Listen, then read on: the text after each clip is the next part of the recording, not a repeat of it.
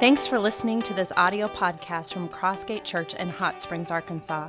We invite you to visit us at crossgate.org. It is our hope that you will hear from God and draw closer to Him through this service.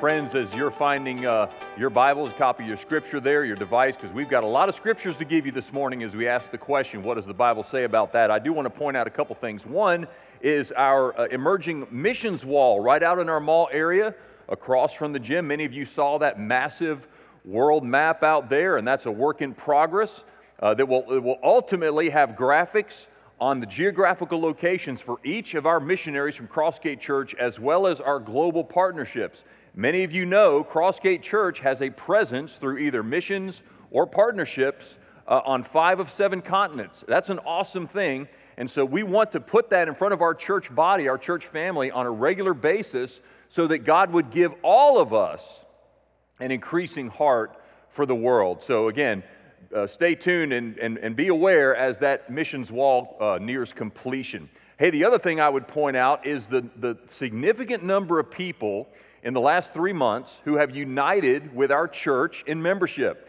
united with our purpose of making more and better disciples. We've had a number of families link up with us through our Membership Matters experience that we do once a quarter. The next one of those is coming up in May, as well as getting connected with a life group.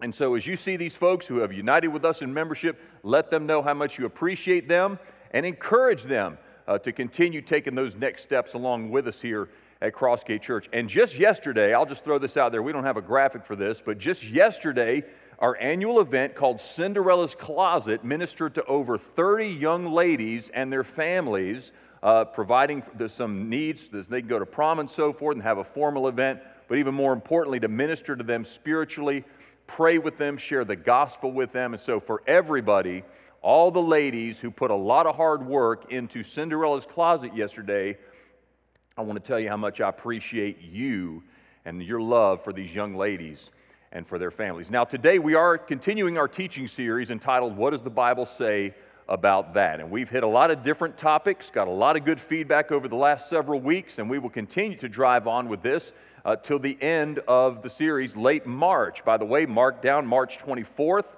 on your calendar. That's when we will do our question and answer session right here on Sunday morning in both services. That's your opportunity to ask me any question you want to ask related to any of these topics. If you've got a zinger you want to try to stump the pastor, bring it, okay? We will try our best to answer your questions in terms of what the Bible says. Now today we're going to ask this question, what does the Bible say about money? You know, the Bible actually has a lot to say about money, believe it or not, from Genesis to Revelation. It's a very relevant question. You may be surprised to know that Jesus Christ in the Gospels said more about money than he said about heaven and hell combined. Well, why? Why was Jesus talking so much about money, and why does the Bible talk about money so much? Well, first of all, I would think we would all agree that money and wealth is really the lowest common denominator between all of us, right? I mean, not everybody's having an issue with gambling, and not everybody's having an issue with dating and sex before marriage and all the rest, but I'll tell you, every single person, listen, every single person has their mind on their money and their money on their mind, right? By the way, that's the second week in a row I've quoted the great American philosopher Snoop Dogg, so we're on a roll here. You know, I understand the odds makers at Oaklawn are already placing bets to see if we can do it next week as well. I don't think it's going to happen. But anyway, all that to say, yes, we all have our mind on our money and our money on our minds. But here's the other reason why the Bible says so much about money, is because our use of wealth is one of the greatest indicators of what's going on in our hearts. Now, money in and of itself, there's nothing inherently bad. There's nothing inherently good about money. It's a neutral entity. But the fact is that how we use our money and how we make decisions based on our wealth is a massive indicator of what's going on in our hearts. And here's a resource I want you to be aware of. Probably the best resource that's ever been written, a comprehensive resource by Randy Alcorn entitled Money, Possessions, and Eternity. It's not a thin book. It's got some meat to it. But if you are interested in knowing more about what the Bible has to say about money and wealth, this is the number one resource that I would recommend to you and to your families. In fact, here's one of the quotes from the book that opens the book. If we were the Bible's editors, we might be tempted to cut out much of what it says about money and possessions. Anyone can see it devotes a disproportionate amount of space to the subject, right?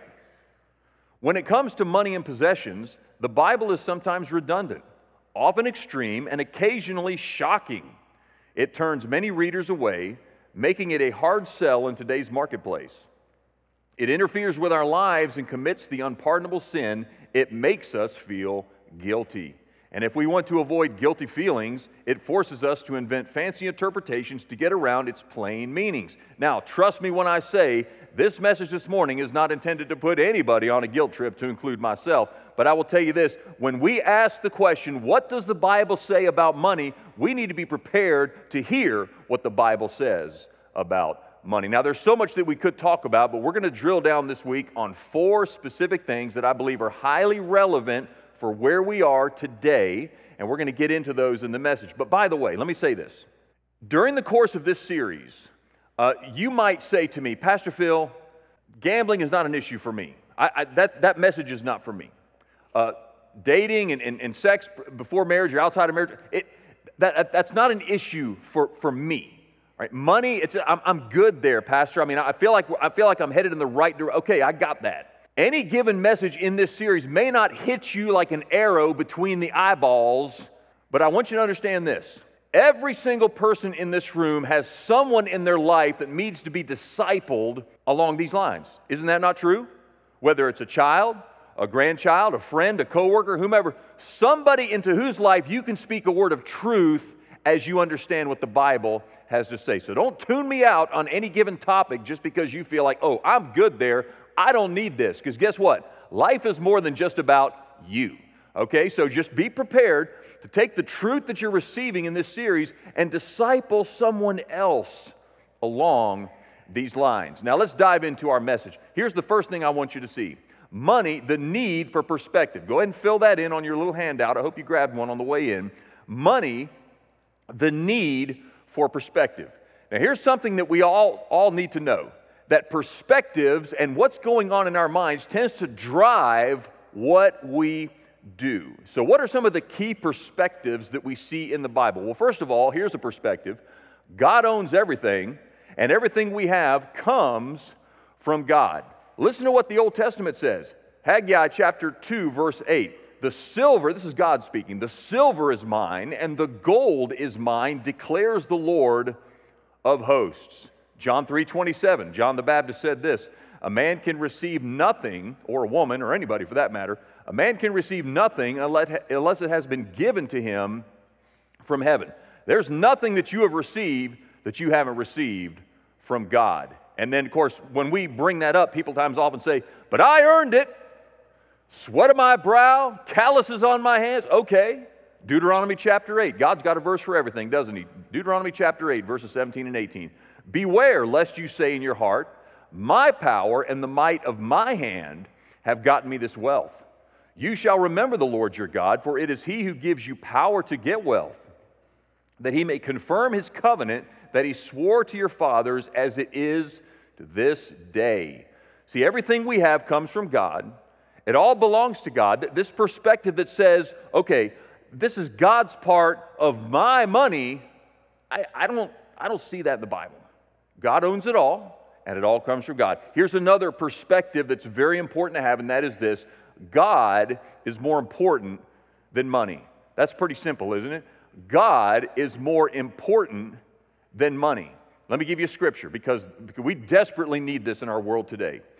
Jesus said, just turn to your neighbor right now and say, Jesus said, no one can serve two masters, for either he will hate the one and love the other, or he will be devoted to the one and despise the other. You cannot serve God and money. And in our culture today, here's what we have to understand. We cannot depend on God and money.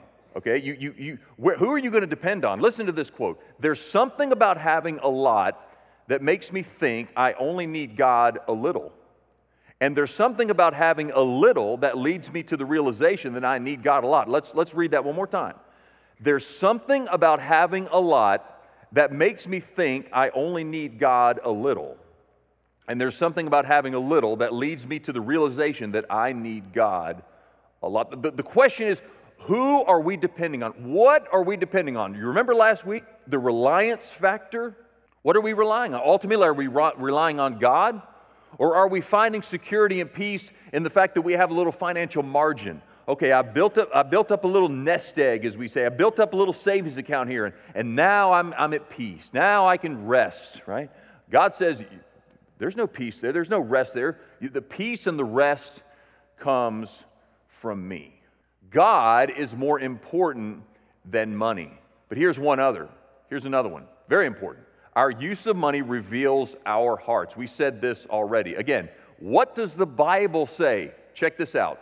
Matthew chapter 6, famous passage from the Sermon on the Mount. Again, Jesus Christ speaking, "Do not lay up for yourselves treasures on earth, where moth and rust destroy and where thieves break in and steal, but lay up for yourselves treasures in heaven, where neither moth nor rust destroys and where thieves do not break in and steal.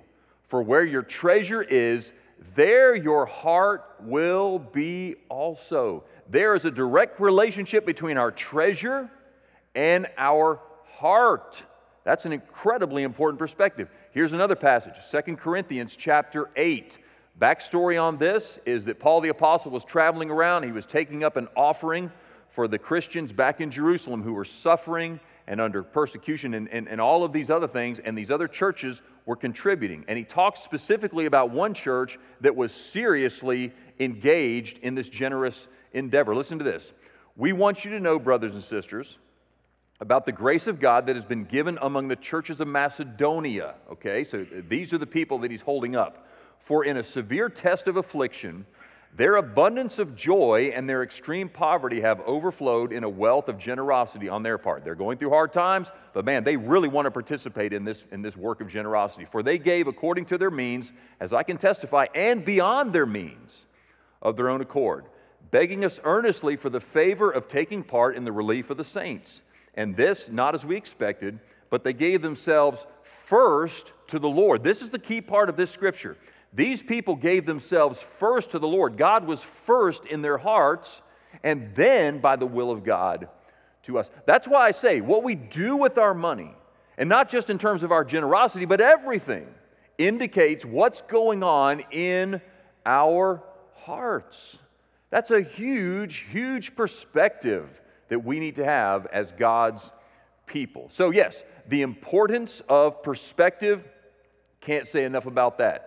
But here's another one, Luke chapter 12. Listen to this. Again, famous passage from Jesus. "Someone in the crowd said to him, 'Teacher, tell my brothers to divide the inheritance with me.'" So this guy, he's all about, man, I just want my money. I want my money.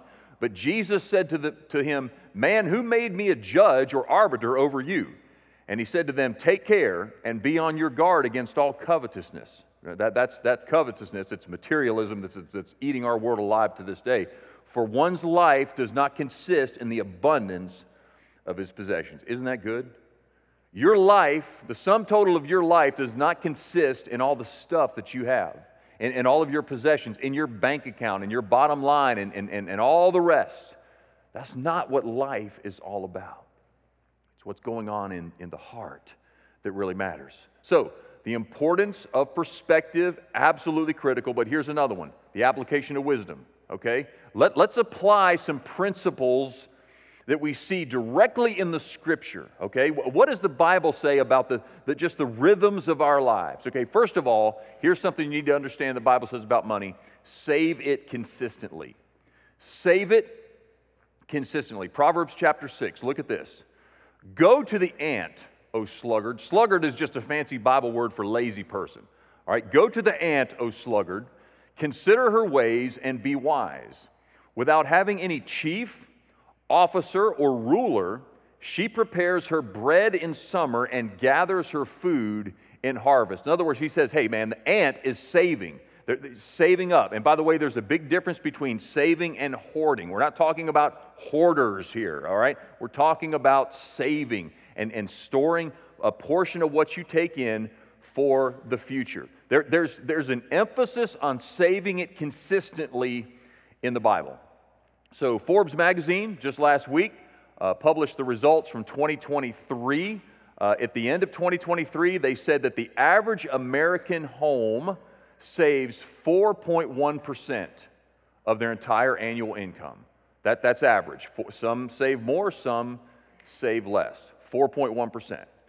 And then they started talking about what's called emergency savings. You know, that's when you have some money set aside so that if heaven forbid, you lose your job or there's a loss of income or whatever, how long could you go based on your emergency savings before you were really in a desperate situation? Now, most experts tell us that ideally in a perfect world, we would have 3 to 6 months of savings of our income, so that we could go on for 3 to 6 months if we lost all of our job and income right there. 3 to 6 months. That's kind of, again, that's in a perfect world. But then they focused on just 1 month. How many Americans have enough in savings so that if they lost their jobs, they could at least go for 1 month before they really got desperate? Here's the numbers.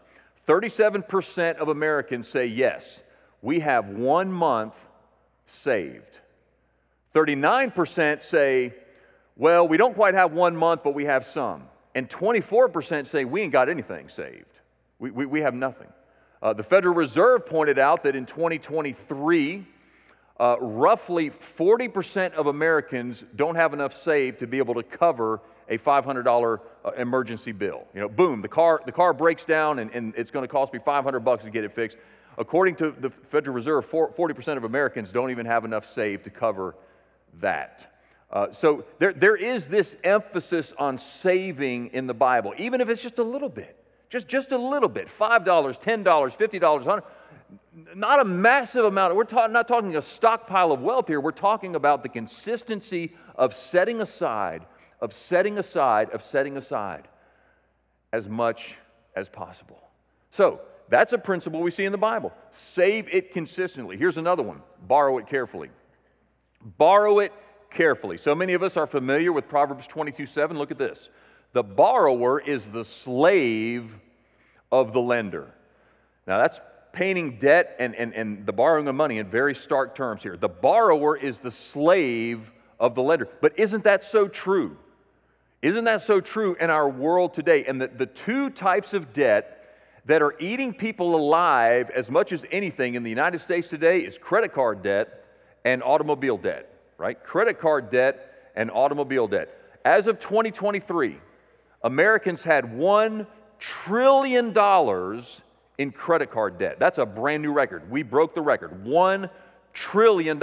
You know what the average American family owes on their credit cards? $7,951. That's the average. There's some people that have a whole lot more than others. There's somebody out there that's got 15 grand because we ain't got any. I mean, we don't even go there. But the fact is that the average family has $7,951. And guess what the average interest rate on a credit card is today? 22.8%. When I see that number, I just feel like going like this. 22.8%. It's crazy. Oh, here's the other thing. You talk about emergency saving. 36% of Americans owe more on their credit cards than they have in emergency savings. And I'll tell you, I got my first credit card 30 years ago, and we only have one. We use debit cards from the banks, but we have one credit card to get some points and so forth. But I got my first credit card 30 years ago, and you may think this is extreme, but I will tell you this. When I see a credit card sitting on the counter, I treat that thing like I would treat a loaded firearm, for real. I mean, yeah, I say that, and it's kind of a joke, but listen, I've been around weapons all my life practically. I mean, I'm not scared of them, but I'll tell you what, I know exactly what a loaded gun will do if it's not handled carefully, right? I tell you, I have that much concern about a credit card because I don't even want to go down that road that would put me and my family in some type of financial jeopardy. If we can't afford it, we don't have the money in the bank for it. We're going to wait and put it off. A little delayed gratification never killed anybody. That's credit card debt. What about automobile debt?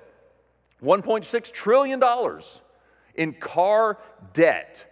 People are making payments on $1.6 trillion. You know what the average car note is in the country today? 70 months. 70 months. Used cars, a little less. There's some new cars that are going for up to 84 months. That's crazy. The average car payment in the United States right now is $700 a month. That's average. Some people are, get this, okay, just buckle your seatbelts because this is going to blow you away. 20% of all car payments right now are over $1,000 a month. That's 20%. Unbelievable. But that's where we have gone as a country. This easy money, I can borrow it, borrow. The Bible says the borrower is a slave to the lender. Borrow it carefully. You say, Pastor, what about mortgage debt? What about the fact that I borrow money to buy a home? You know, that's actually one of the few ways that we can borrow money that we make money. Buying a home is an investment, right? I mean, you put your money into it, the value of your home increases over time, and you eventually pay that off, right? I mean, there's nothing wrong with debt in and of itself, but you got to understand some of the dynamics related to it.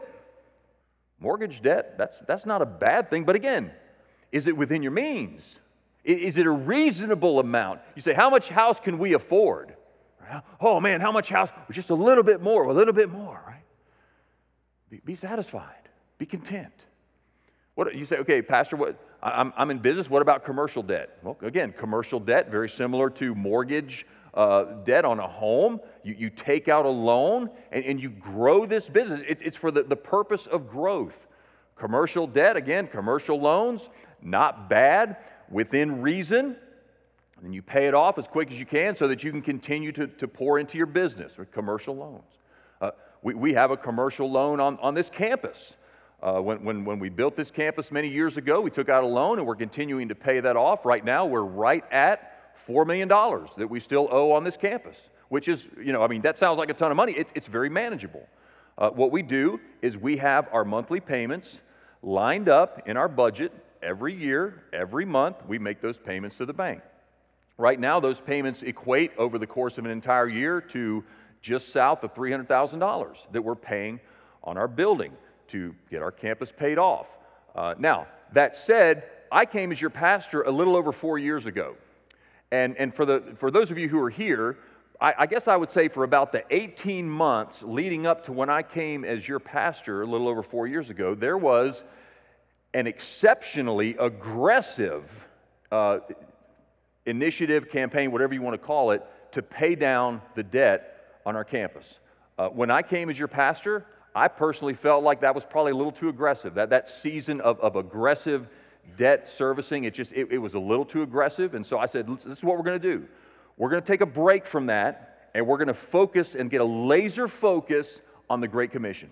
That's exactly what we've done over the last 4 years. We continue to pay our monthly notes. That's not a problem. But in terms of any additional initiatives on that regard, that's not something that we've really gone into big time over the last few years. Well, as I shared with you last December, myself and the elders at our elders panel, we really believe that 2024 is a year, later this year, for us to be more proactive in knocking out some of that additional principle. And we'll talk more about that later this year. We're not going to go anywhere near the excessively aggressive strategies that were being used 5 or 6 years ago before I came as your pastor, okay? So we're not going back to that. But the fact is that, listen, the sooner we can pay down more of our debt, guess what we're doing? We're freeing up that $300,000 a year for missions, for ministry, for touching lives, for telling people about Jesus, and just phenomenally, exponentially increasing what our church is doing for the Lord, right? So that's a good thing. The fact is that there's some issues with debt. And when we see in the Bible that the borrowers are slave to the lender, regardless of what the context is, your family, a business, our church, whatever, we borrow it carefully, all right? But here's one other thing. Just so you don't think I'm all about, well, you can't do this, can't do this, can't do this. Here's something else the Bible says. Enjoy it cheerfully. Enjoy it cheerfully. Look at this from Ecclesiastes. Ecclesiastes 5:19, God gives wealth and possessions and the ability to enjoy them. This is a gift from God. Hey, guess what, folks? God gives you these blessings. God gives you material gain and all the rest. Sure, there are some biblical principles in terms of generosity and saving and wisdom. Folks, God wants you to enjoy it. He wants you to enjoy it. If it's within your means, go have a nice dinner.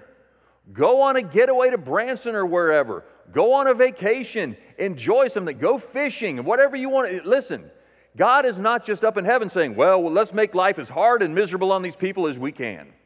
That's not the way God is. God says, enjoy what He's given you, right? Amen? That's a good place for an amen. Yes, we should be enjoying it. That's the application of wisdom. Hey, here's the third thing I want to talk to you about. The power of generosity. The power of generosity. You know what generosity is? It's when you take the things that God has given you that belong to Him anyway, and you hold them with an open hand. You hold them with an open hand. And I'm telling you, there is power when we hold our possessions, really God's possessions, with an open hand. Now let's think about the pathway and the trail of generosity that we see in the Bible. That really begins with returning back to God a portion of what He's given to us that belongs to Him anyway. All right, let's go way back to Genesis. Look at this. Okay, the priority of the tithe. Genesis 14:20.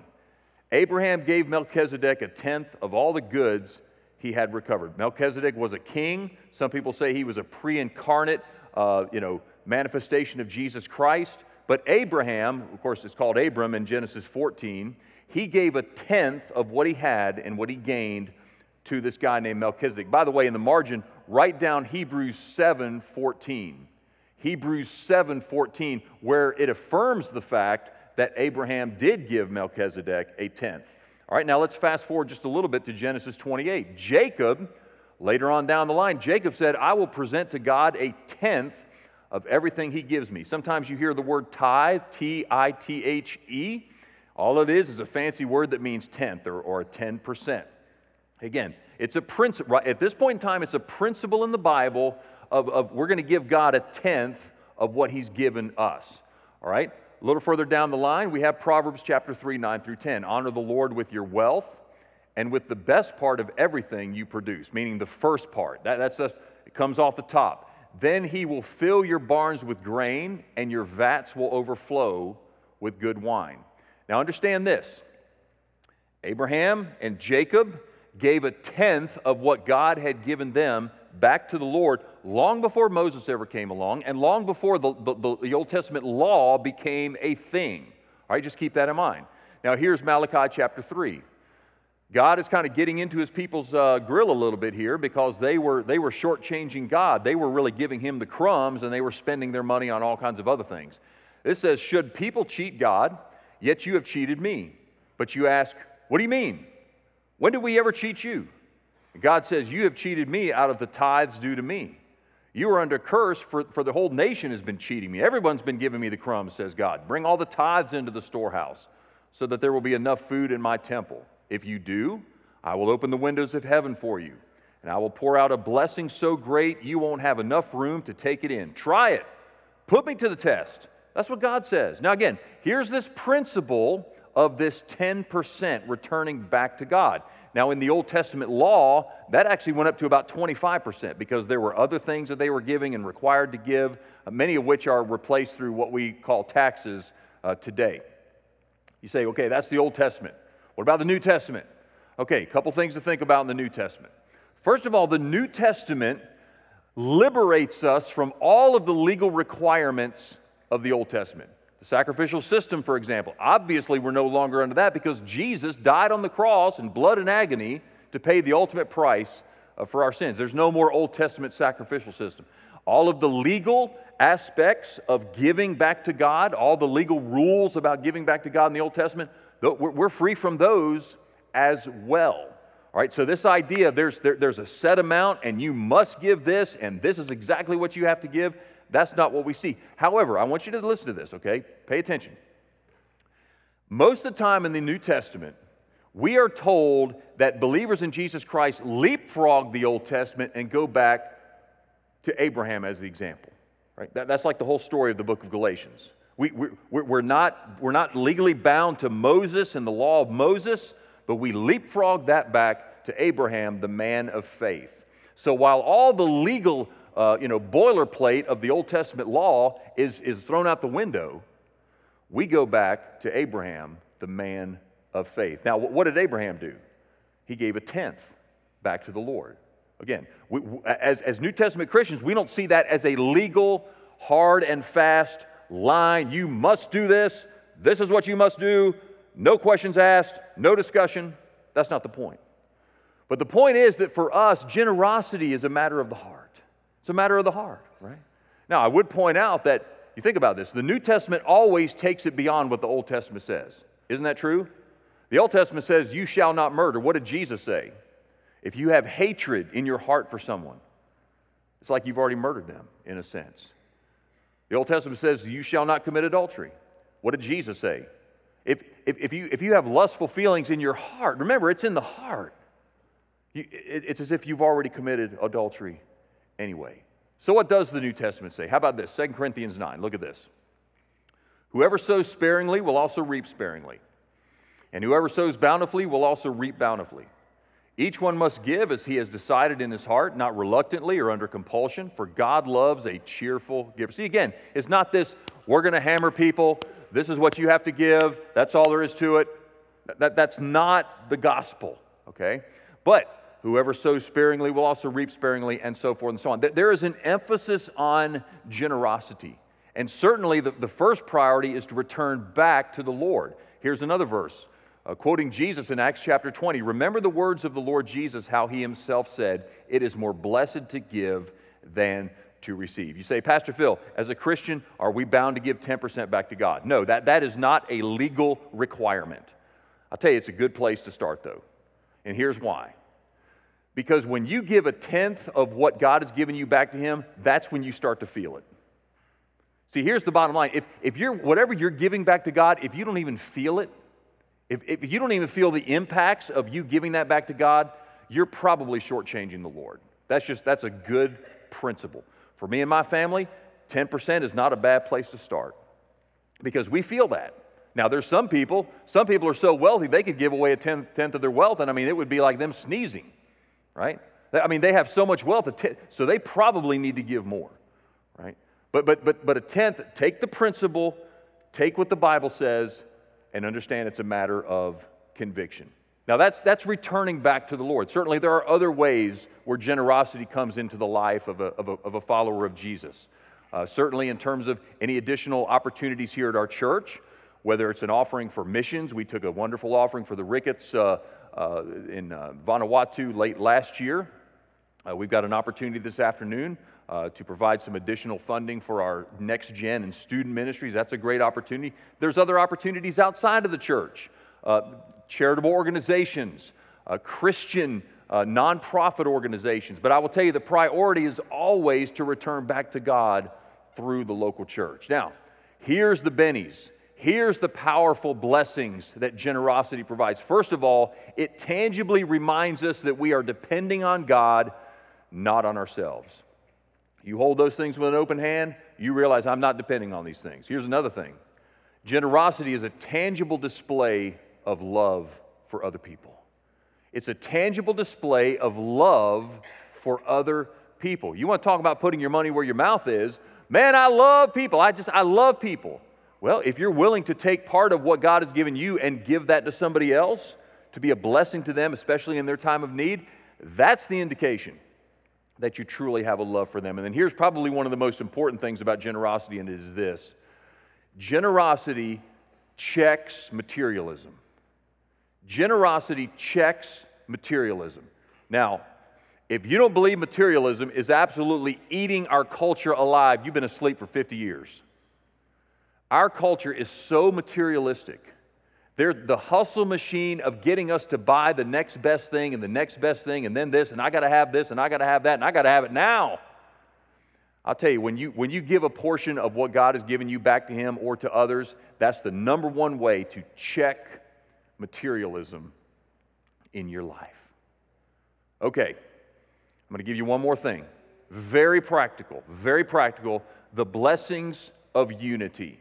All right, the blessings of unity. And now I'm talking about getting on the same page within your family. Getting on the same page financially within your family, I will tell you, will be one of the greatest things you could ever possibly do. How about in your marriage? Just getting on the same page financially with your husband or your wife will be transformational for your marriage. I'm telling you, it will be. For example, Genesis chapter 2. Just think about the unity that the Bible casts over marriage. A man shall leave his father and his mother and hold fast to his wife, and they shall become one flesh. The financial aspect of that union is absolutely there. Amos chapter 3, look at this. Can two people walk together without agreeing on the direction? I am praying that God brings financial unity to your marriage today. Think about this, okay? Unity and communication. Think about these numbers. Only 39% of marriages, husbands and wives, talk specifically about their finances together. I mean, not just saying to one another, man, we broke, all right? But it's like you sit down and you have an in-depth conversation, right? 39%. But among the marriages that are considered great, 94% of those have those types of conversations. Just transparent, hey, this is where we're at financially. This is where we need to go. This is kind of how we're going to get there. Actually, Cher and I have a little appointment sometime this weekend, I guess this afternoon or after Life Group tonight, when we're going to sit down and kind of talk about the state of our finances. We do that, I don't know, maybe once every 3 months or so just to get a checkup. I would say we got a pretty good sense of unity, and we communicate about that. Okay, how about this? Unity in organization. Did you know that only 60% of families have a written budget? I mean, like when you have it laid out on paper, this is it. You don't have to have a fancy spreadsheet, but you've somehow put your budget in writing and you're doing your best to stick with that. That's 60%. You know what that tells me? 40% of families are just shooting from the hip, from week to week, month to month. It doesn't matter how much money you have, whether you have a lot or just a very little bit, a budget. A written budget goes a long way. You know, we offer on Wednesday nights the Dave Ramsey's Financial Peace University. It's a tremendous, tremendous curriculum that helps people to just set up the basic financial rhythms of life. If you're interested to know more about that, come to our Next Steps area after the service. We'd love to talk to you about that opportunity. Unity of organization, and then how about this? Unity of implementation. All right? What does this, Pastor Phil, what does this look like? If we're going to have this kind of unity in our marriage, what does it look like? Okay, first of all, here's some principles. No separate bank accounts. All right? This idea of, well, she's got her bank account and I got my bank account. You show me a couple that lives like that and I'll show you a couple that's headed for disaster. Okay? If you don't have financial unity in your marriage, you on thin ice. How about this? I'll even take it this far. Know his or hers possessions, right? Not like, that's my car. You don't get to drive my car. I know couples like that. Man, I mean, it's painful watching them just try to do life together. Hey, that's mine. Listen, everything in our home, me and Cher, it's joint. Yeah, she's got one car that she typically drives. I've got one that I typically drive, but we don't go down that road of, that's mine, that's hers. Here's something else. I'll take it one step further. We don't even file our taxes separately. When we first got married, I had a friend of mine who was a CPA, and he said, you know, you guys could probably make out a little bit better if you filed your taxes separately than if you filed jointly. I said, we're not even going there. Sorry. Even if it would pay a little bit better, we're not filing. Now, I'm not saying I'm just telling you, I'm not saying if you file your taxes separately, you're living in sin or whatever, okay? I'm not trying to say that. But what I'm saying is, there's a principle of unity, and every single possible way that you can pursue unity of finances in your marriage, you will be better for it. You will be better for it. And here's one other. Just no more secret spending. You guys ever go out and buy something? You'd be like, oh, man, I hope my wife doesn't know I bought this, right? Or maybe, ladies, you go out and buy something, you're like, I'll kind of hide this in the closet until everything blows over, and then I'll just be like, oh, that thing? Yeah, I've had that thing for years, right? Right. I'm not saying that Cher does that. I'm just saying, you know. Right? Okay. Anyway, hey, no secret spending. Just get honest with one another. Get on the same page. You will be blessed because of it. But what about parenting? What about getting on the same page as a family? You know, remember what I said at the beginning of the message? You may hear a message on any one of these topics in this series and say, I'm good. But who in your sphere needs to be discipled on these basic things, right? Mom and dad, you got a responsibility to disciple your children about finances. That's, in many ways, that's probably the one area where we as parents drop the ball more than any other. Yeah, we teach our kids the Bible, and we want them to go to church and establish rhythms of the Christian life, but when it comes to really discipling our children about their finances, poof. What does the Bible say? Deuteronomy 6, look at this. And these words that I command you today shall be on your heart, and you shall teach them diligently to your children, and shall talk of them when you sit in your house, and when you walk by the way, and when you lie down, and when you rise. You shall bind them as a sign on your hand, and they shall be as frontlets between your eyes. You shall write them on the doorposts of your house and on your gates. What does that mean? That means that the basic principles that we're talking about today, God owns everything, everything we have comes from God, God is more important than money, and that what we do with our money reveals what's in our hearts. Those are the kind of things that you need to be discipling your children about. Talk about these things.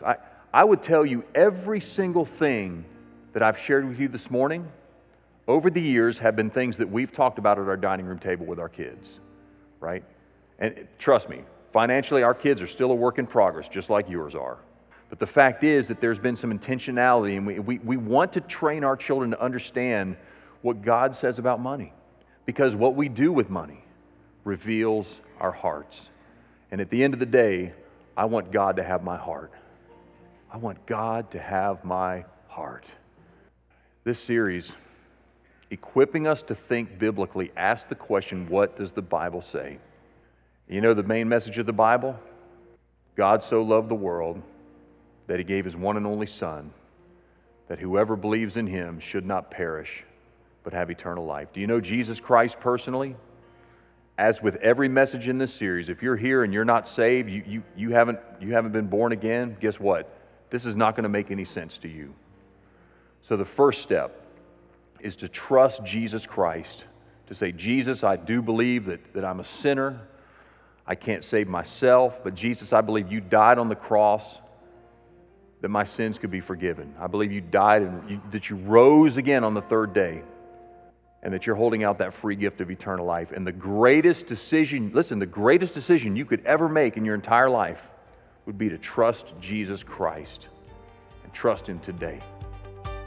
We invite you to join us in person at our campus located at 3100 East Grand Avenue in Hot Springs, Arkansas. If we can pray for you, send us an email at prayer@crossgate.org. Thanks again for listening to our audio podcast.